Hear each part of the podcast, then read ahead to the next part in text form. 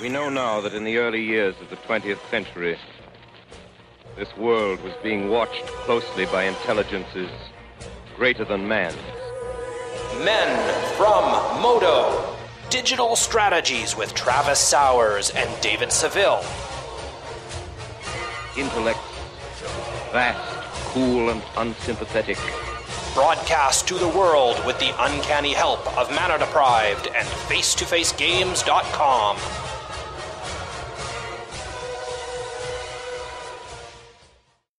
Greetings, people of Earth. We are the Men from Modo, and you're listening to episode 46 Women of Modo. My name is David Seville, and I have Emma Handy on the line with me this week, who is replacing Travis. How are you?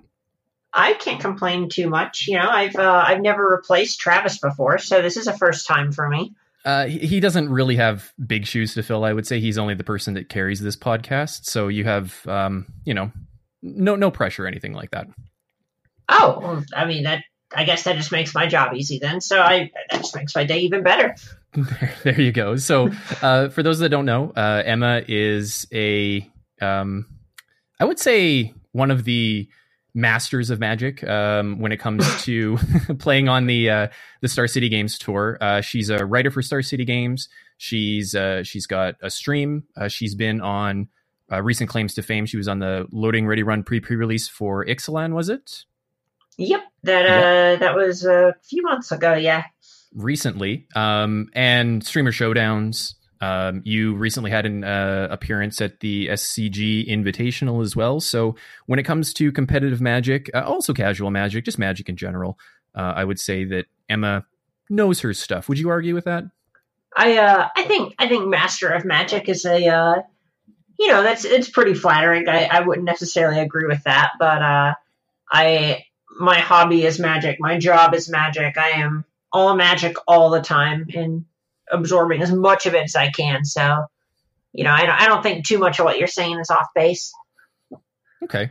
Um, well, why don't you tell the listeners a little bit about yourself? So maybe how you got your start in magic. Um, you mentioned that it's it's your job. So what exactly do you do? Not just writing for for Star City Games, but other things.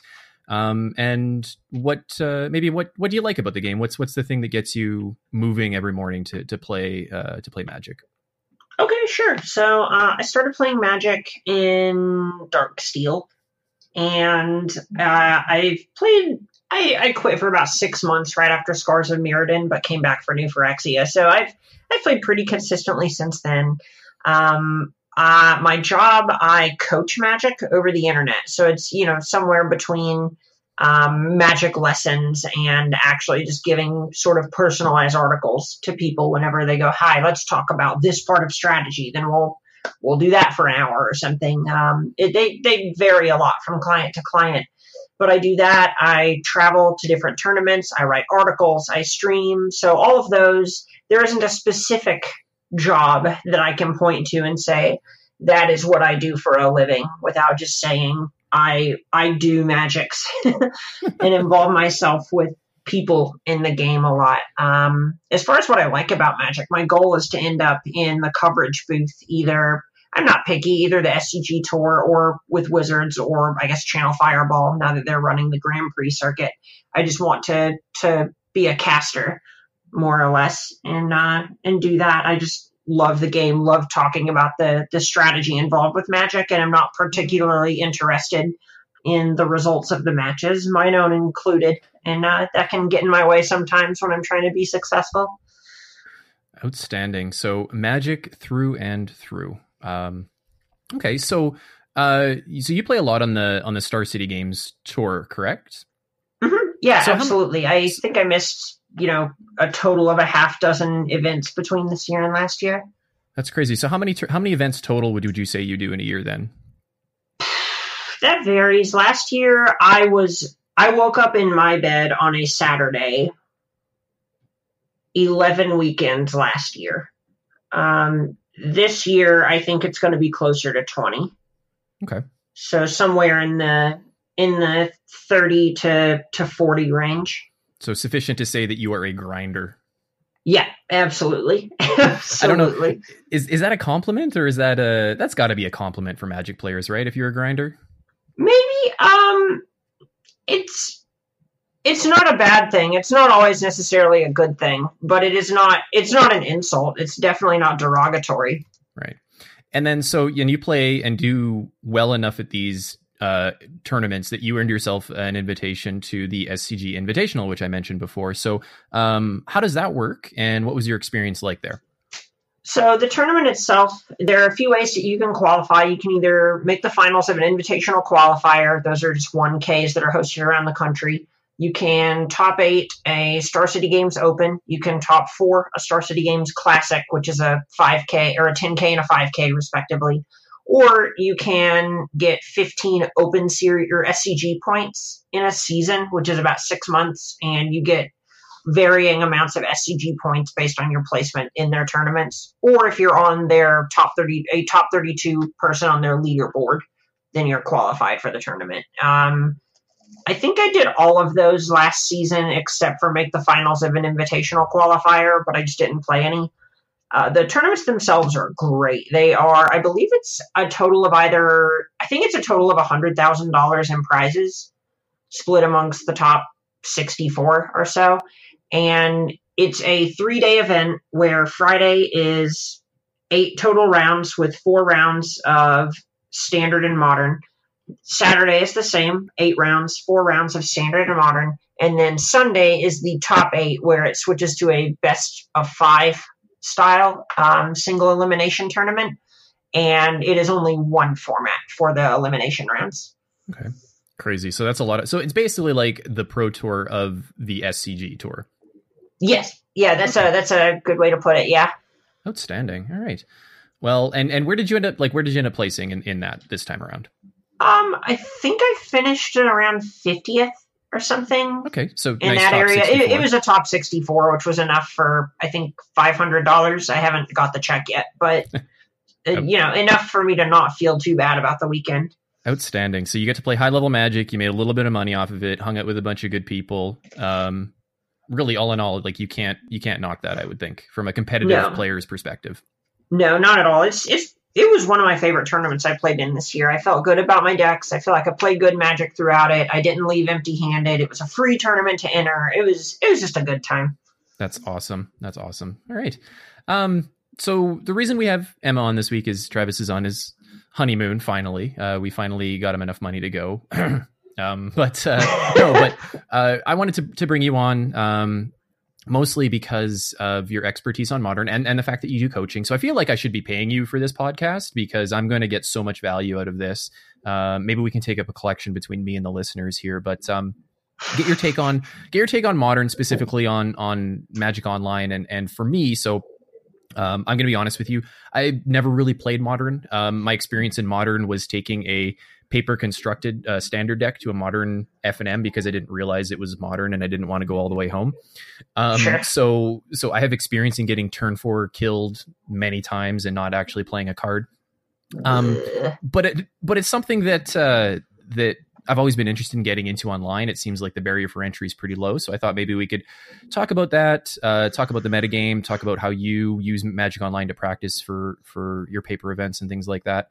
Um, and then you recently wrote an article, actually just today. Um, we're recording on the Thursday, so it'd be two days ago, I think, when the podcast goes up on Saturday, um, about playing more than sixty cards in a in a constructed deck.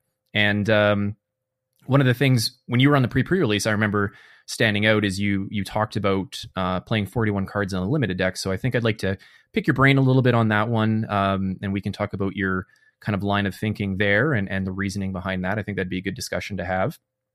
Um, and then maybe go a little bit deeper in, into your coaching uh, if we have the time and and uh, some of our listeners out there may be, may, may be interested in services like that, whether it be from you or somebody else, and and we can give them an idea of kind of what to look for and what to expect when it comes to getting coaching on Magic. How does all that sound? Yeah, that's we got a lot of ground to cover. I'm excited. Let's jump in. Absolutely. Okay, so first, uh, I want to try a little little segment here for you that I would like to start introducing to our uh, to our guest hosts here. It's uh, uh, we did something similar to this before. It was we called it gut check. Um, it's I got five questions here. The idea here is they're going to be rapid fire. So first thing that comes to mind, and I'm gonna they're mostly this or that questions. So it'll be this or that A or B, um, and you answer. Uh, I don't have a pencil here. I do have a pencil here. I'm going to write down your answers, and then we'll just go back and just quickly talk about them and why you chose one over the other, um, and just to give a kind of our listeners an idea into your uh, magic personality, I would say, um, and maybe they can identify with you, maybe they can't, maybe they think you're a you're a, you're a damned blue mage or something like that, and they can't get behind it, but that's that's okay. Um, it'd be a little bit of fun here. So, are you ready to go? Yeah, let's do check? it. All right. First up, draft or sealed? Uh, draft Draft. Second up, paper or online? paper. Paper. 60 or 40? Constructed or limited? Uh, Sixty Okay. Creatures or non creatures? creatures. And finally, your favorite color, WUBRG. Uh, can I say Simic or is that Sure, cheating? sure, that's fine. No, If I have to pick one color, it's red.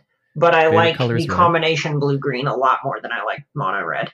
Outstanding. Okay, so we'll go back and do review. So, first question was draft or sealed, and you said draft. So, on this podcast, Mr. Sowers is all about sealed. I'm all about draft. So, what do you like more about draft uh, in compared to when compared to sealed? I feel like I have more control over what I'm doing. Um, I I I I have a knack for opening dual lands, and uh, that is not great in sealed. That's true. Cut down your rare playability pool quite a bit, and you end up just playing two color uncommons.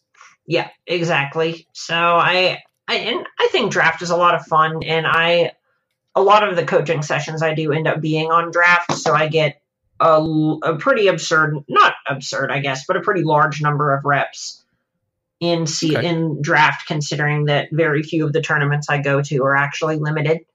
Interesting.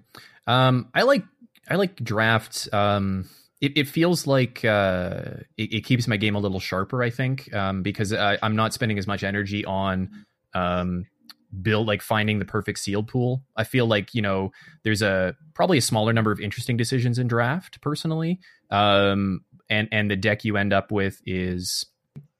I don't know. Maybe it's more interesting to pilot to me because of the synergies. I think we saw that in Ixalan, especially where um, drafting kind of uh, gave you a lot more control over your deck, obviously, than sealed, and um, and, and you could you could build it in a way that that played to your style when it came to piloting. So I think that's why I like draft more. So I asked you next, paper versus online, and you said paper, which is which is interesting. Um, what yeah, do you like more I, I might be on the wrong podcast. I don't know. Now, magic is magic, regardless. so, so why do you pick, why do you pick paper over online? Ah, so this is silly. I like feel the feeling of holding cards. I um, I am. I put a lot of points. Uh, you know, if if when you're let's let's assume when you're born, you put a lot of D and D style. You put a lot of points into your various skill sets. Uh, I put a lot of skill points into dexterity. So if uh, I I mean, I if you were to ever catch me on coverage or something like that, the way I handle my cards, I like to think is very clean and precise. And I like the feeling. Uh, I I just like the feeling of the cards, and I like being able to read my opponent's body language. If if Modo were playing like two laptops seated in front of each other, there's a strong chance I would just like Modo more but I like the human interaction that comes with it because sometimes if you have a bad losing streak on Modo, it feels like you're losing to a computer rather than to people. hmm And so it's harder for me to stomach a day of run bads on Modo than it is to stomach a, a poor tournament result or something in paper. Interesting. I'm kind of with you, despite being a co-host of a Magic Online podcast. Um, I play more online because it's faster, it's easier. Um, Oh, yeah. but there's something to be said for shuffling up a deck with a fresh set of sleeves. You know, snapping your scry to the top when you mulligan, um, shuffling the cards in your hand. Like I instinctively drag my cards around on Modo as if I'm shuffling them yes, me and, too. uh, it's so refreshing and relaxing and um and I feel real bad. So I got my daughter into the game recently. She's uh, she's 13 and uh she started to pick up my card shuffling habits like in her hand oh, no. and I'm like, "Oh god, I'm so sorry kid, but you're you're one of these now." Um but no, I mean, I used to play a lot of lot of poker and I never played online. I always played paper or I played very little online. Um and there's just something to be said for the conversation, the atmosphere, the the feel like you said of the cards, um, you know, shuffling up. I don't know. I enjoy all of that. It's very uh relaxing.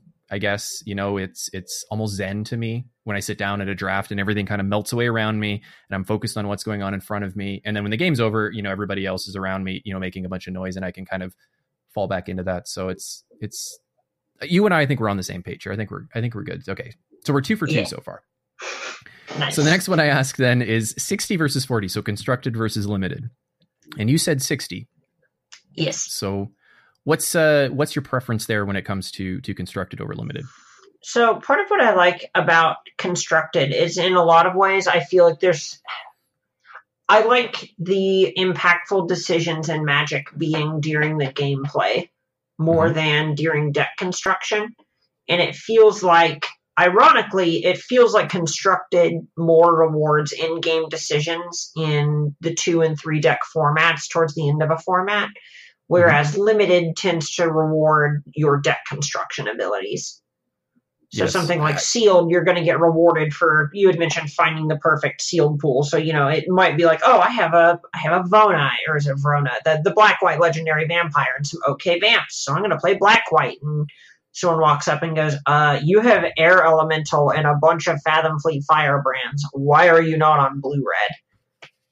So I I would much rather be rewarded for my sequencing of cards and my combat steps than um, finding the perfect sealed pool or figuring out that some common is very, very good in the format a week before everyone else does. So I should pick it somewhere in the three to six range instead of the six to nine range. Hmm It, it feels like there's a lot in constructed, a lot of um, small variations that make a big difference uh, after the metagame has kind of settled down. So, like, I think you see it in like the sideboard options in Temur Energy, for example, right? And um, you can still kind of make one or two decisions that ha- can have a huge impact on the game. Whereas limited, it's like, you know, it almost feels like once the format's quote unquote solved, you know, that's just the way to play it if you want to be the most successful. Um, so I can feel you there. I unfortunately don't get to play a lot of constructed, so I, I like limited because it's accessible to me. that's Sure. really the only reason I play it. But no, that's that's good. That's good. You know, it's um it's something that people that play exclusively limited, I think, I think don't understand about constructed. Right. Um, a lot of the games seem very linear. A lot of the the the you know net decking, quote unquote, people look down on it sometimes. But it's like, you know, constructed magic is is when you watch the high level at the Pro Tour or, or a GP or a Star City Games or something like that, um, especially in a format like Modern, it's insanely complicated. Um, what you can get with, like you said, just maybe three decks or something like that, especially in Standard. Um, it's not just paper rock scissors. There's a lot of decisions that go into it. So I, I respect that. Yeah, I completely agree on that front. It almost becomes closer to a very complex game of chess than where you kind of both players know the pieces that the other one is working with, and you're just trying to make your bishop take their queen or something. hmm hmm Interesting. So, I, I mean, side conversation here, but um, uh, when you test for constructed, whether it be standard or modern, um, you know, how do do you focus on specific matchups? Like, do you like do you get like hundred reps in against a specific you know deck if you're playing Temur energy against an approach or something like that? Like, do you play it a hundred times? Do you just play whatever comes to you on Magic on like like what's your approach to to to learning or mastering a specific matchup? It depends on the format for the most part. Uh, in modern, I'll just kind of play whatever Modo gives to me because the format's so wide open. I, you know, not to be crude, but it's kind of a crapshoot knowing what you're going to play Mhm. against in a tournament. I've, I, I took Lantern to a tournament when, according to MTG Goldfish, Burn was around three or four percent of the online meta, and I played against Burn five of my nine rounds and got smushed. It's a pretty bad matchup, but you know that's not uncommon to have those types of things happen where you try to plan as best you can but you can only do so much in a format that wide open but in mm-hmm. standard i'll tend to i made sure with the different Temur decks i built i was like all right we're going to play against the Temur deck with scarab god 20 matches. All right we are going to play 20 matches against the three color Temur mirror. We're going to play 20 matches against jeskai approach. We're going to play 20 matches against you know red deck. And now we're going to try the red deck that goes a little bit bigger with the d- extra deserts and stuff. So when there are fewer decks focusing on the exact matchups matters but it doesn't quite matter as much when it's a super wide open format Right. Okay, makes sense. Uh, so fourth question I asked you: creatures versus non creatures. So you said creatures. I, I, thumbs up on this one. I started as a green mage, so I'm all about it. Um, why why do you prefer the prefer the creatures to the uh, I guess control style or, or the spell based combo style? Um, so I I think combo is fine, and I like the linear combo decks a lot. But I just I like asking questions more than I like answering them, mm-hmm. and that usually just rewards creatures more than non creature spells. Sure. So you're you're like you like to be the one putting the pressure on your opponent as opposed to defending. Yep, exactly. You know, throwing up throwing up the blocks. You like to throw the jabs instead. Yeah, I uh, I play a I, I lot like of it. decks that have very good game ones and sometimes just fold the sideboard hate cards because I want to play a powerful proactive thing.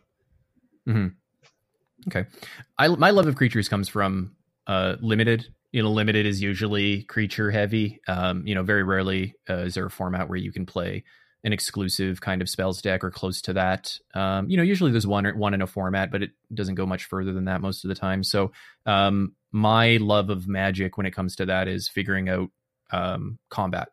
I love complicated combats. I love, um, you know, the occasional bluff in combat, things like that. And that's really creature based more than anything. So that's my love of creatures. And you know, the first spells that I ever cast were seven sevens for seven and and things like that. So I kind of have a love for for all things big and dumb, and, and creatures are the big and dumb things in Magic. Sure. Uh, finally, favorite color. So you uh, you you said Simic, which is fine. Color pairs, I think. Maybe I should have said color pairs, but um, and then you said red as an individual color, which is interesting because they're you know different ends of the spectrum. I would say. So let's start with uh, let's start with Simic. So Simic is your favorite color pair, I guess your guild if you're uh, from the Ravnica era. Um, so why why blue green? So I like things that that play with timing rather than things that are just raw power or something to that effect. I very much like tempo style decks. Your Delver decks, your um, you know, the modern infect is probably my favorite magic deck of all time. Okay. Uh, and Interesting. You know, that's a Simic deck, but it's just that it plays very much to the idea that it has a couple of efficient creatures and you have to respect these creatures so they end up buying a lot of extra time. So even though they're just kind of crummy one ones for one or one ones for two that are unblockable they end up playing a, this sort of pseudo mind game where the looming threat of what they can do or what the looming threat of a stifle out of a delver deck can do ends up making people play awkward. And i really like the mind games that come with those types of strategies. Okay so i feel like we've put together a a, a, psychological profile or magic psychological profile of you here. And, and i'm starting to to pick up all of the kind of the things that make you tick with magic. So this is a good exercise. I might have to remember this for next time. Um, and then finally and then it's interesting because you switched to red as your overall favorite color um, individual color. Now is that just because you didn't want to say blue or green or is it is there something else there that um, when it comes to just the specific color? No i i i like red a lot. It's the it's probably the color between my boyfriend and I. We've pulled cards for probably five or six years now, and um, that's always the card, the color we're like fighting over the cards for. We have two really cool sets of lightning bolts because there were too many tournaments where we both wanted to play with bolts, and um, you know, I, again to be crude, I just want to effing kill people. I just I want to get them dead. I want to close the Red's game. I want to figure out the way to outsmart my fumigate opponent with a bunch of stupid two-two goblins or whatever. I just I, I, I think red decks end up they get a bad rap because sometimes you have just the I win draw or they don't respect you and can't do anything to interact with what you're doing because they didn't bring their burn cards. But I think the interesting games are some of the most interesting games of Magic you'll ever watch because you'll end up in situations where you have to beat their five drop mythics, and you have to beat it with if what's effectively a, a draft deck. And I think yeah. it leads to some incredibly skill intensive magic. You know, it's it's quite it's quite amazing to me that that you know magic. There's so many different ways to enjoy magic, and it's not even between the different uh, games of like the styles, the the formats you can play, but even just within each format, there's so much variation that. Uh, you know this is the reason why the, the game is as popular as it is that that you know you can have your preference i can have my preference and it's 100% different than everybody that's listening to this podcast and uh and i love that so thank you for sharing your magic personality profile with me. I need to like trademark this or something like that and start doing these for I need to go to GPs and start picking up people and doing them on camera or something like that. Maybe that can be my claim to fame here. So you better you jump for... on that trademark. I'm going to start my own podcast and steal it. No, no, uh, patent pending. I put an envelope in the mail with my name on it and post dated it, so it's it's it's already it's already in the. Pro- that's how that works. Section right? one, I, I psychological profile. Behind me, I'll just have the a shrine with uh with Travis's shoes that I filled. It'll be nice. okay, you know what? that might have to happen. We might have to get a little, uh, little, uh, little like maybe pair of rubber boots or something like that. right, Travis in like like a backward S or something like that on it, and uh, and you can you can fill his his kitty shoes. I think I like that. I'm in. Okay, you know what? He's he's gonna have big shoes to fill when he gets back. So, and especially because we're gonna get into the meat of the topic, um, the meat of the podcast here now. So we're gonna focus for the next probably 25 to 30 minutes. We'll see how, how long it takes here, specifically on modern. So um, I'm approaching this as a complete modern noob. So I'm going to have a bunch of questions and um, I think hopefully listeners will be able to get some value out of this. In you know maybe they don't play uh, modern online. Um, Travis and I usually talk a lot about limited, so I think a lot of our audience is probably limited focused right now. Um, but there's really no reason if you're interested in playing constructed to not playing modern online i think from my perspective so i've been interested i've been kind of poking my head around you know watching a few modern streams looking at decks and things like that um, so i wanted to maybe get uh, or pick your brain on some of the aspects of playing modern uh, on, magic online so i'm just let's just dive right into it here so um, if i wanted to somebody like me i don't have a i play limited online let's say um, don't have much of a collection but you know I, I have a budget that i'm willing to spend on modern cards what is the best way for somebody like me to dip my toes into the modern pool on Magic Online? What what would you recommend for an approach? Um, you know, finding cards, deck selection, kind of things like that. How should I? How do you think I should approach? Uh, or somebody like me uh, getting into modern on, online? If I had to guess off the top of my head, I'm not as good at prices as I used to be. And modern is it or not modern? Well, both modern and Magic Online are uh, their own separate animals. But if if I had to say, hey, this is a good way to get started. Um, I would probably look into either the ad nauseam deck. Um, there's an ad nauseam combo deck that I imagine is pretty cheap, except for the card Pact of Negation. I don't know how much those mm-hmm. run online, but outside of that card, I think the deck should be pretty cheap. Um, or just modern Merfolk. Uh, I think I, okay. a lot of the cards that are five, six bucks in paper for Merfolk are a couple of cents on Magic Online because people never misplace or damage their draft uncommons. So as a result, Merrow Reejerey is five cents online when it's a few dollars in paper. And all of those shifts end up making the entire Merfolk deck, including Aether Vials and everything, I think around 120 tickets or something.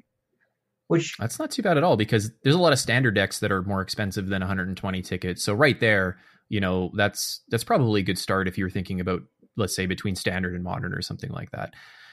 So deck selection when you're starting on Magic Online then, like does it really matter what deck you, select? Like would you say like um or, or, or is the goal really just to get online and start learning how to play modern? Do you know what I mean? Like walk before you can run, kind of thing. Sure. Uh, I I think that varies from person to person. One of um one of my really good friends, uh, Daniel, he he just wanted to jump in. He wanted to learn. He doesn't mind getting his teeth kicked in.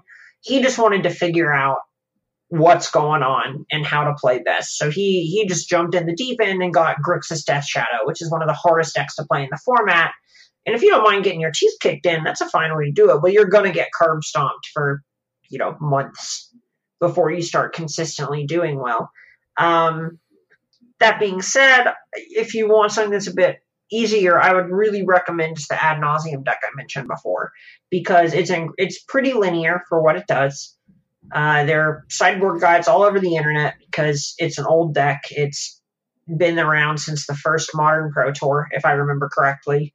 Um, it's just it's very solid and one of the ways you can learn about the modern format is just watching people play their modern decks you you know you play against a burn deck and you get to, and you learn about the cards in the burn deck because they play them and but you're not just getting your teeth kicked in over and over and over because you're playing a fairly linear deck where it doesn't matter what they're doing. You're gonna, you know, play your ad nauseam, put your deck in your hand, exile simian spirit guides, and kill them with a lightning storm or whatever your kill condition is.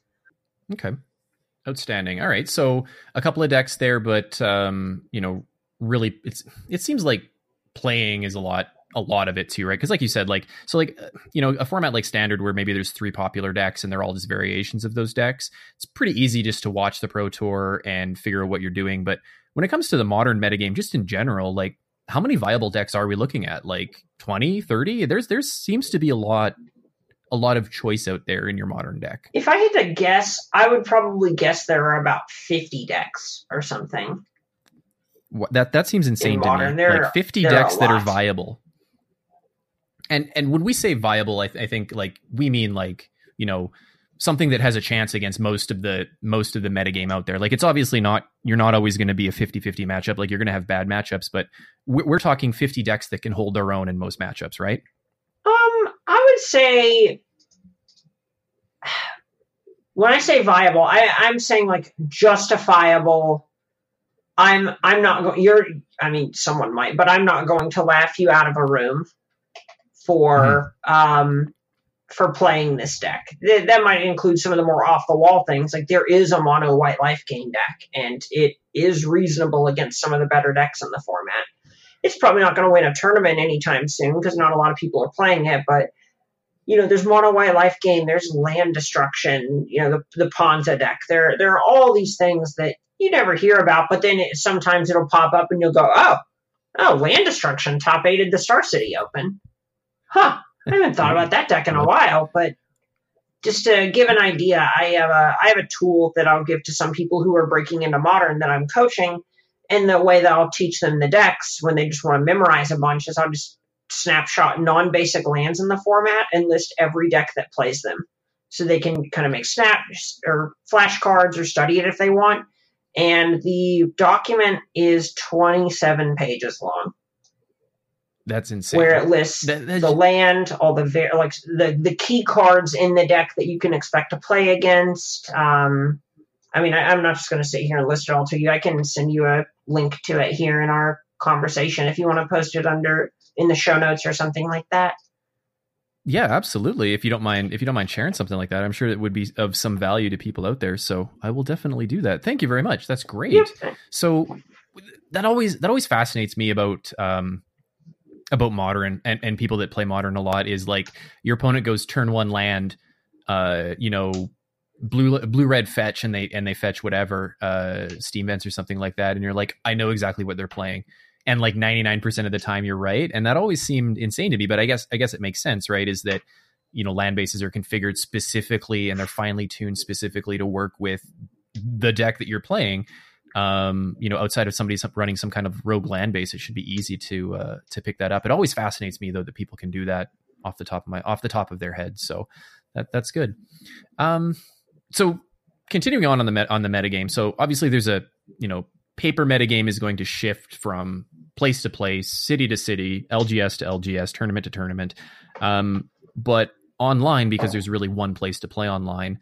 Um, what what is the the meta game like for modern online now uh you know now we've had leagues for i guess a year or more now um you know we've we've gone through a ban or two um, what's what's it like to play online to play modern? What kind of decks are we looking at so, uh, most frequently? So, kind of the cool thing is in modern, and you know, this might be good, this might be bad. Some people hate it, some people love it. Um, there isn't a single deck that takes up more than about 10% of the online metagame. Like, according to MTG Goldfish, the biggest deck right now is Affinity with a uh, meta share of 6.59% so a little better than one out of every 20 decks. That that seems so bizarre to me. Like is is there not like a, a best deck? Is is that not is that how, not how magic works? Uh, i mean there are decks that are better than others but the the cool thing about modern and this is the I, I won't say it's the selling point but it's something i try to drive home with a lot of people i work with uh, in in modern you can beat anything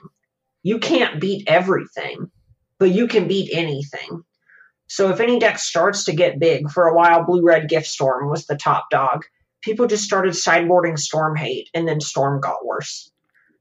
And now that Affinity's on top, people will probably just respond to that by boarding some more artifact hate, and Affinity will fall off, and something else will take its place. So there's not some huge thing. It's just it it keep it's for a while. It's kept itself in check pretty pretty well. Okay. Now is that mostly the sideboarding that that keeps the the metagame in check, or is there a lot of main deck kind of hate that that comes into play? What's I mean, this might just sound like a complete noob question because it is, but like the sideboard versus main deck, which which is more important in modern?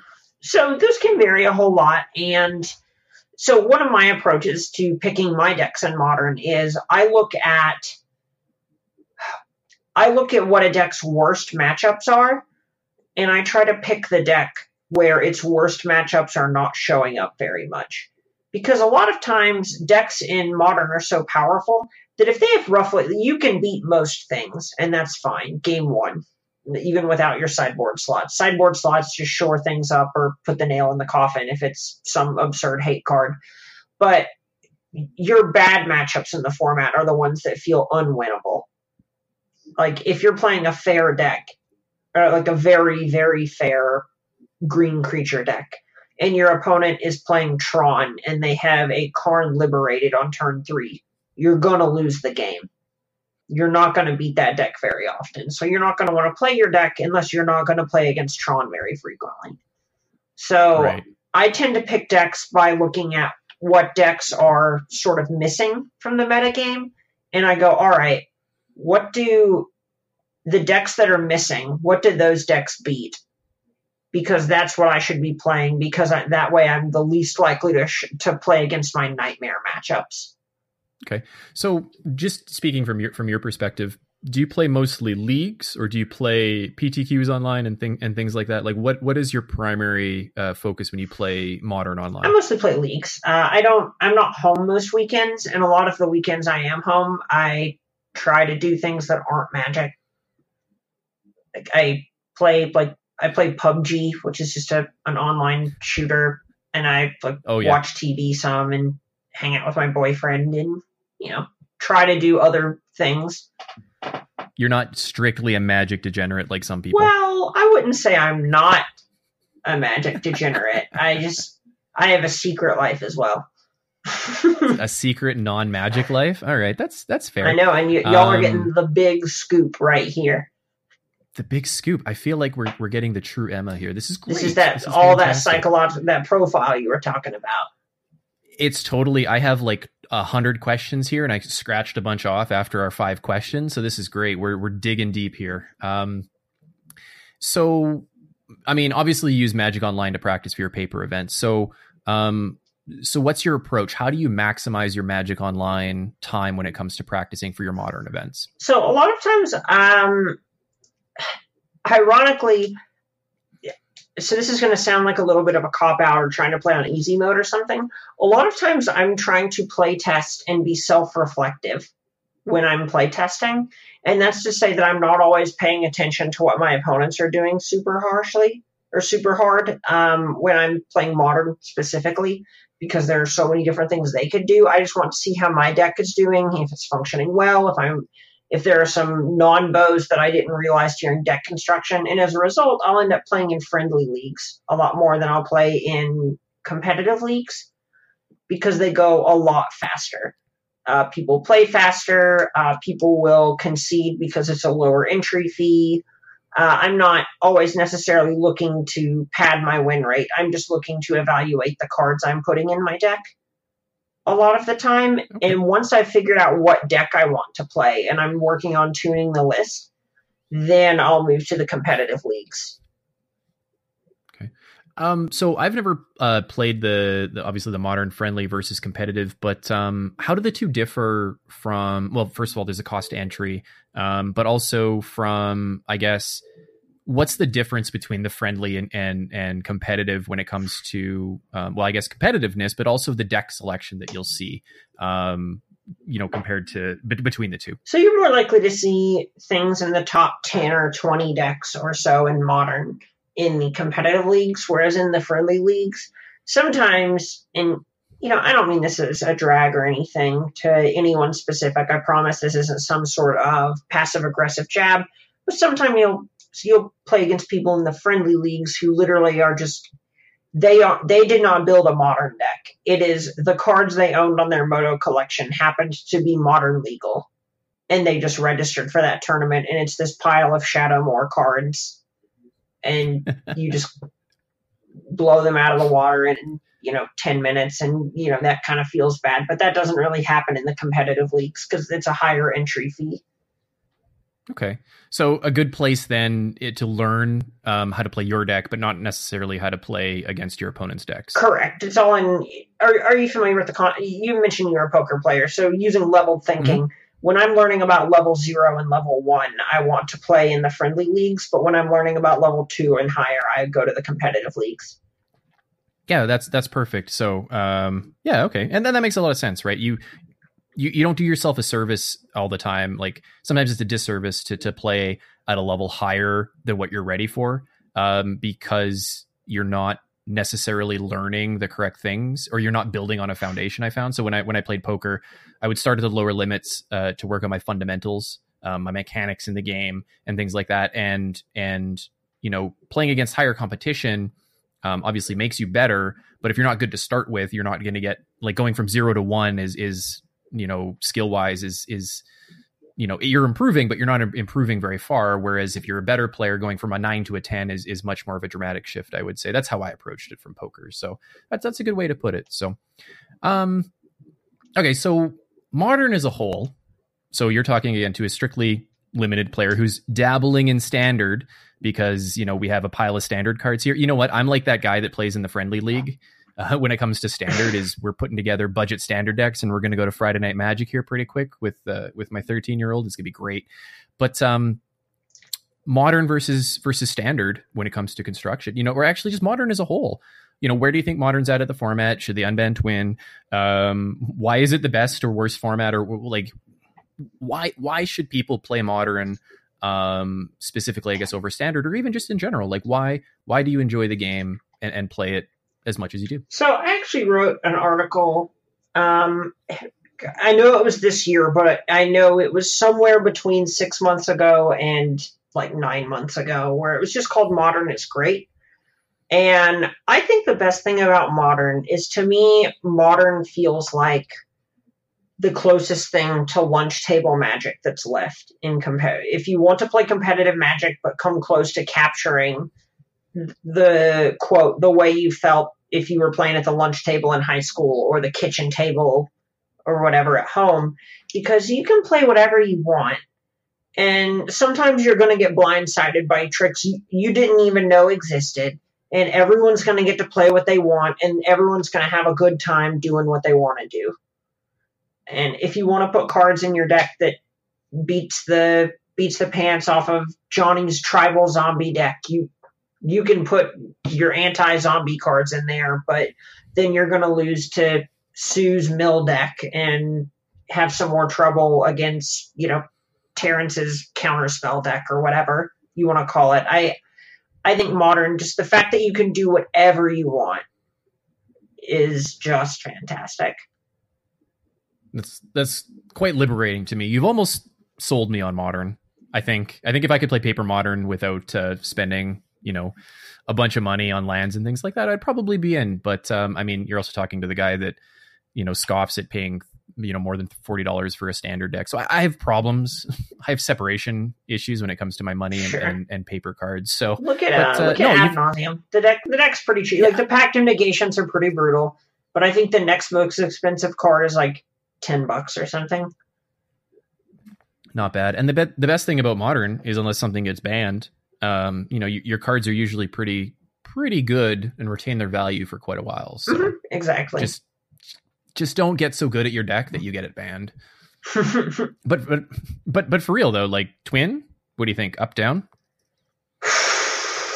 So Oh, I just I just blew your mind. Yeah, I'm so I guess my issue is I I don't think I mean I know they're unbanning well they said they're probably unbanning some cards or thinking of unbanning some cards. I don't quite recall.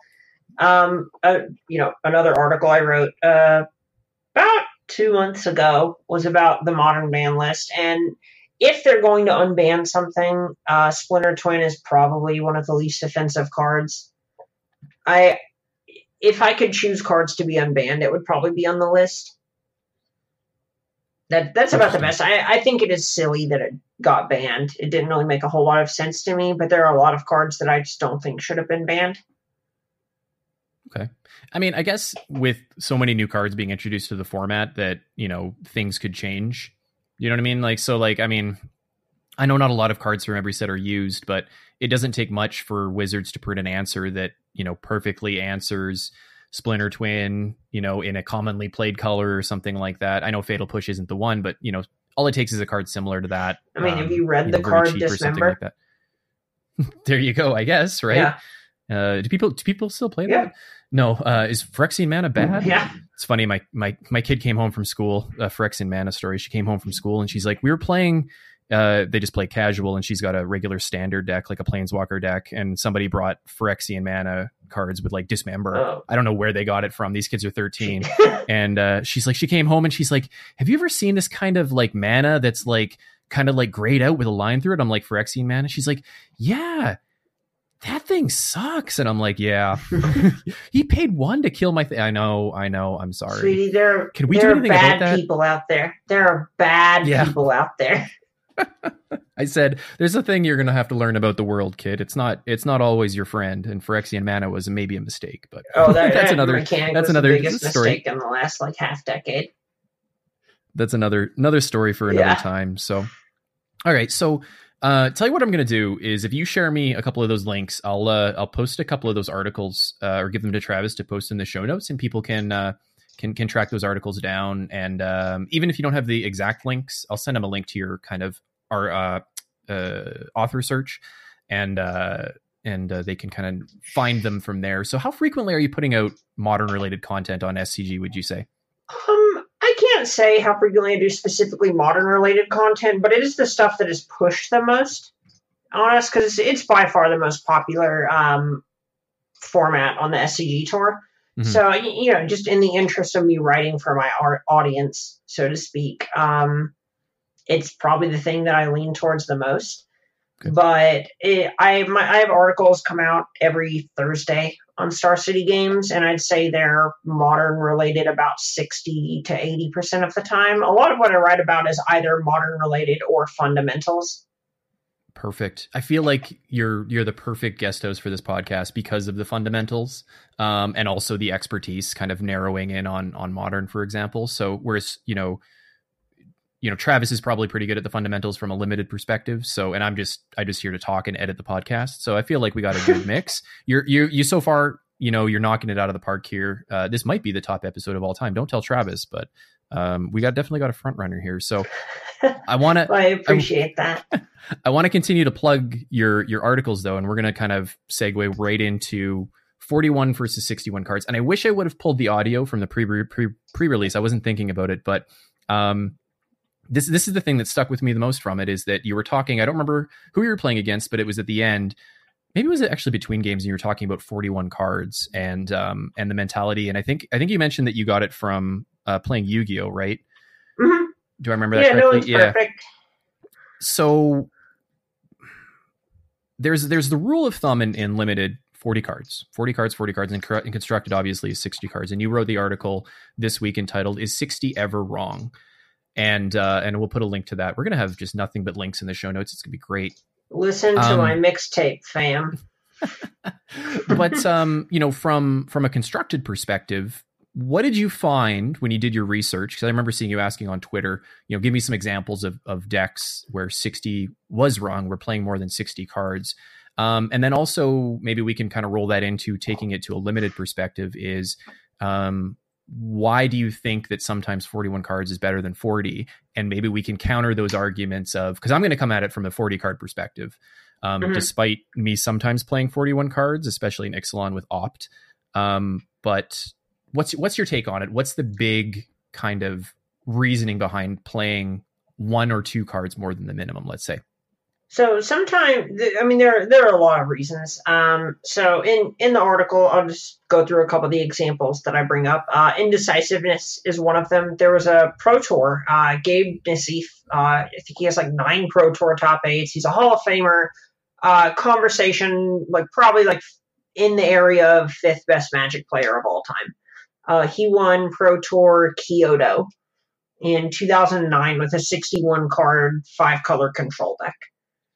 And the the reason he played 61 cards, everyone's like, dude, what are you doing? What are you doing? You, you should play 60. He goes, well, uh, I wasn't 100% sure which card I should cut. And I was confident that cutting the wrong card would hurt me a lot more than having the 61st card. So if he were to say cut, he had a main deck Celestial Purge. What if he cuts that Celestial Purge and then plays against fairies a bunch? Then he's going to look really dumb for not having enough main deck answers to the card Bitter Blossom. Uh, whereas him draw having one too many cards is only going to change the odds of him drawing any specific card by you know eight percent or so. So it's but if he cuts Celestial Purge, he has a zero percent chance of drawing Celestial Purge. Right. So you kind of you kind of hedge your bets there. You give yourself a chance to draw a very specific card um, and give your give yourself an out in that game while diluting your deck, but not as much as maybe people would think. I mean, exactly. I think the math is yeah, I think the math is kind of important behind that too, right? Is like, you know, people always talk about oh thinning your deck and and like you know how it doesn't necessarily have an impact. I mean it's a non-zero impact right of of removing a card from your deck making it 59 cards or 58 cards or whatever. It is a non-zero um, so you kind of have to hedge that. You have to weigh that between you know a slight knock to draw your best card versus you know drawing your best card in a specific matchup. So there are times i would argue that it is wrong but I guess in this case, and I'm, I'm sure you have other examples here where um, sometimes you just have to you have to hedge your bets. You have to play both sides of, of the table, right, and hope it doesn't come up green, for example. You yeah, red exactly. And, red and black. Okay. Now, when when it comes uh, when when you were doing it on the pre pre release, you specifically it was in the context of limited. So, what was your take, if you remember back to then, or just in general, I guess? What's your take on playing more than 40 cards unlimited because with a smaller deck obviously those decisions of over individual cards have much more of an impact percentage wise i would say than um than say constructed. So um so uh, you mentioned my uh my history in yu-gi-oh! before. Yu-gi-oh! the constructed format is 40 cards. Okay. So i are, are you familiar with like a hypergeometric calculator? Yeah absolutely. To to calculate probability, I, there's a point where you just memorize a bunch of stupid tables to learn the odds of drawing a card if you play one in your 40 card deck, or two in your 40 card deck, or three, and so on. Yeah, we do um, that with mulligan decisions all the time, right? Yeah. Yep. yep. And so uh, I realized playing Yu-Gi-Oh that the the odds of drawing a, a one of in a 40 card deck changes by, you know, based on the number of cards you're going to be drawing. Not just a single draw, but let's say a game of limited is going to have five or six turns. The odds of drawing, that's going to be 11 or 12 cards, the odds of drawing a one of in a 40 card deck versus a one of in a 41 card deck changes by less than 1%. So less than one of your 100 games, you will see it. Like it, it will, it, meaning it will make an impact. Correct. Right? It's it's just very low probability to matter, and you know I. There are times where you want your mana ratio. So at the pre pre release, if I remember correctly, I played an 18 land deck. Mm-hmm. And it was because I couldn't decide if I wanted an 18 land or a 17 land deck, so I played 18 lands and just put an extra spell in. Because that gave me ratio wise somewhere between the the spells to land density of about 17 and you know i think 17 and one third lands or something like that or 17.8 lands. I got it backwards. Right. So so what you're like so if you're stuck between let's say 16 and 17 lands right you're playing um you're playing hour of devastation limited draft and you have you have a, a, enough cyclers but not at not too many cyclers you're like do i play 16 do i play 17 you're thinking just you know, split the difference, play the extra card one way or the other, and kind of just suck it up that once in a while you're going to draw your 24th worst or 24th best card um, instead of your 23rd best card one out of every 100 games. Is that is that basically it? Yeah, that's it. And you know, I'm going to level with you. There's a point where in tournaments with like the pre pre release or streamer showdowns or in the holiday cube, I'll play 42 cards because I want to play 25 cool spells. I just want to play more Magic with more with a larger sample of cool cards because I'm playing Magic for fun and I'm not. Uh, the holiday cube isn't where I get my uh, you know, get my competitive jollies, so to speak. I'm not trying to eke out every percentage point in an eight person cube. I'm just, Okay. I'm there to play my pile of planeswalkers or hope to storm off in cube or what have you. And if, if putting an extra Garruk in my deck really makes it that much worse, I'll just, I'll split the difference and just fight. I'll, I'll just accept my deck's a little bit worse because I love the card Garruk Relentless. I am uh, I'm I used to be ashamed to admit it, and I'm no longer. Um, but in my uh, two headed giant uh, pre-release decks, I always play 41 cards, and we always go on the draw because uh, you know, two headed giant is ridiculous. But you're right. I mean, not knowing the cards, especially early in a format, um, you know, why not get experience with them? And I like pre-release obviously is fun, right? Um, but in in Ixalan especially, um, when I was playing paper magic, if I was drafting blue, I would quite frequently have a bunch of opts. And it's just like, well, you know, I want to see what happens when I play opt in a two opts in a 42 card deck. It's basically the same as playing a 40 card deck, right? As long as I'm base blue. So, you know, I started to experiment with this and, you know, I used to feel shame. I no longer feel shame. I, I'm gonna I'm going to admit. So um that this being is, said, this is a loving place. You can you can come clean here. It's okay. you can i mean just just maybe don't play 45 like there, there should be cuts right? Like there's definitely a limit when it comes to limited. Um, your sideboard's not that deep. It's going to be difficult to find 24 25 playables you know that are worth main decking i would argue. Um, just maybe don't necessarily feel shame about playing that one extra card or those two extra cards. Um, and then obviously constructed like your mileage is going to vary depending on the deck. There's i mean we've seen Pro Tour quality decks that were 64 cards, I believe, right? If I remember correctly. I don't remember what the deck Mhm. was. Yeah, there was I a remember seeing I was I was just saying I remember seeing a bunch of people on Twitter. It's like, what's the deal with 64? Um, you know, maybe maybe don't deck shame people. But um but what was the deal with that? Did you did you find that one when you were doing your article? so there are a few of them. Um, I guess there are three points. Where one, my favorite limited deck of all time, before we get too far back, that I ever built, uh, was a 47 card Shadows over Innistrad deck. Um, 47. 47. It was because I only had three creatures and had three copies of Fevered Visions and planned to actually deck people out the hard way. And, so uh, you, you pre-built your deck to prevent Oh man, that's amazing. Yeah, so the plan because I had I had the ability to draw five cards if I cast all of my spells. I knew I would get that would put me down to 42 cards effectively if they didn't cast a single draw spell, so I didn't want to lose. If they mulliganed and I was on the draw, I would not have a way to beat them. That is insane. I And, hope that uh, deck won. Ended up uh, splitting the finals of that draft. Felt really good. Of course. But That's anyway, amazing. anyway, uh, 64 cards. there, are, there are a couple of them. There was um the one I referenced in the article was um, Makihito Mihara's Scapeshift deck, where shocklands were not legal, so he could not play any duels, but he wanted to play Cryptic Command and win with Valakut the Molten Pinnacle. So he needed to play enough mountains to kill people with Valakut, and then also play enough blue sources to cast Cryptic Command. So the way he did that was just adding extra cards to his deck. Interesting. So you can blow up your deck and get a, a proper mana ratio or color ratio in your lands. You just kind of have to accept the fact that your your spell base is a little diluted. Exactly. Interesting. Okay. Basically, the other one was Ben Rubin built a four color deck during Khans of Tarkir standard, where you wanted to draw fetches more than other lands. So he effectively just added extra land, extra fetches to his deck to put it up to like 28 lands or something obscene like that. And then just added a couple of spells to offset that. Uh, so he wasn't his deck wasn't knocked off balance. Interesting.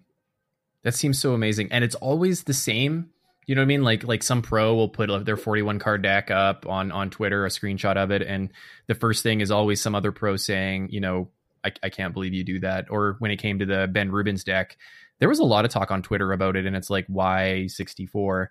Um, and I was finding it find it interesting that people have to justify that. So um, this, I think this is good. This is a good talk. You know, it's it's okay. Like I said, don't deck shame people, um, and and really just I think you have to be smart about it. Is is what it boils down to. Is if you're doing it for the sake of doing it and it's fun, I think that's fine. But I think if you're if you're trying to be competitive with it, um, you really need a reason, a specific reason. Um, and if it, you know if you can find that justification behind it and the math works out, I think that's the key part.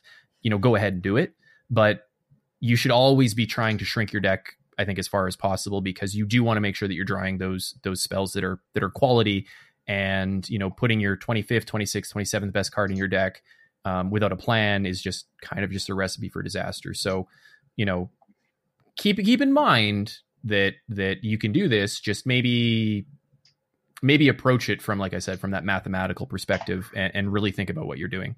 Yeah exactly. You just you don't want to just there's a reason people stick to what they normally do but it's more it's more to discourage people from playing you know 80 card starter decks than it is yeah. to say you have to play 60 or you are wrong period. End of discussion as always, hyperbole and magic. There's there's usually um, hyperbole on one side or the other, and the actual truth lies somewhere in the middle. So I feel like we found the middle ground here. So I'm going to go to my my Rivals of Ixalan pre pre release, not pre pre release, pre release, and uh, and I'm going to be I'm going to be okay putting 41 or 42 cards in my deck because it, it'll just be fun, and I can't wait to play with those cards.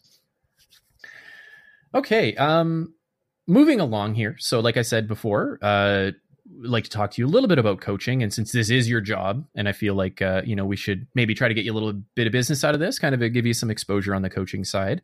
Um, do you do you mind talking about what you do from a coaching perspective? Um, you know, if somebody like me wanted coaching, how would I go about doing that? What kinds of things do you coach on? Um, just generally, maybe just plug your plug your service. Sure. Okay. So, um, I guess I so I have a little pitch for it. Uh, a lot of it's I kind of pitch it like personalized articles. I to go in order, I, I work with people primarily on limited, standard, and modern. I'm not comfortable working on pauper commander, or vintage. I I you know I, I can get more to the to the you know the nitty gritty later on but you know it's not incredibly cheap what i do and I, i'm not trying to rip people off for just a quick few bucks. I like what i do and i like i like to think that i'm good at what i do and i want to make sure people feel satisfied after they have a session. Um, and those are just the formats i tend to specialize in and there are a lot of different ways that i'll tend to work with people. I use a couple of draft simulators so we can either work together and talk about drafts pick by pick by pick without being under the gun of a Modo clock or something like that, where it's like, all right, well, we have three really good picks here, but we have 35 seconds. So, uh, lightning round or something. Mm-hmm. Uh, sometimes it's playing a modern league together and talking about every single decision we make. There, you would not be amazed. A lot of what I do in those is I just ask why. Why are you doing this? Okay, why are we playing this land? Why are we playing in main phase one? Why are we fetching on there and stuff and so on just to kind of make people aware all right all of these are conscious decisions we're making. Stop just auto playing and going through the motions. Let's think about everything we do. And you'll see people I, I there are a couple people who you know this is anecdotal and restricted to a couple of the more um, extreme cases but a couple people have messaged me going wow my win rate went up like 10% since our session like three weeks ago. This is awesome. And you know, they didn't have great win rates before that. So it's not like I brought them from like a 65% to a 75% or something. But, um, and then it can even just be talking about someone's standard deck and how to board in the current meta or helping them pick a variant of a deck. It's like, well, I want to play, I know I want to play energy, but I don't know if I want to play Winding Constrictor or the Scarab God or just three color Temur energy. Let's talk about that and all the different reasons to do that. So it's it's really just kind of anything that can fall under those three under the umbrella of those three formats. And I usually work with people either through Discord or Skype using the screen share functions that they offer. Okay. So I imagine then obviously Magic Online is is paramount to that, right? Like it's pretty tough to do coaching in paper. hmm Yeah, exactly. Magic Online is a big, big part of it. I use that, and I use a couple of draft simulators um, and sealed deck generators.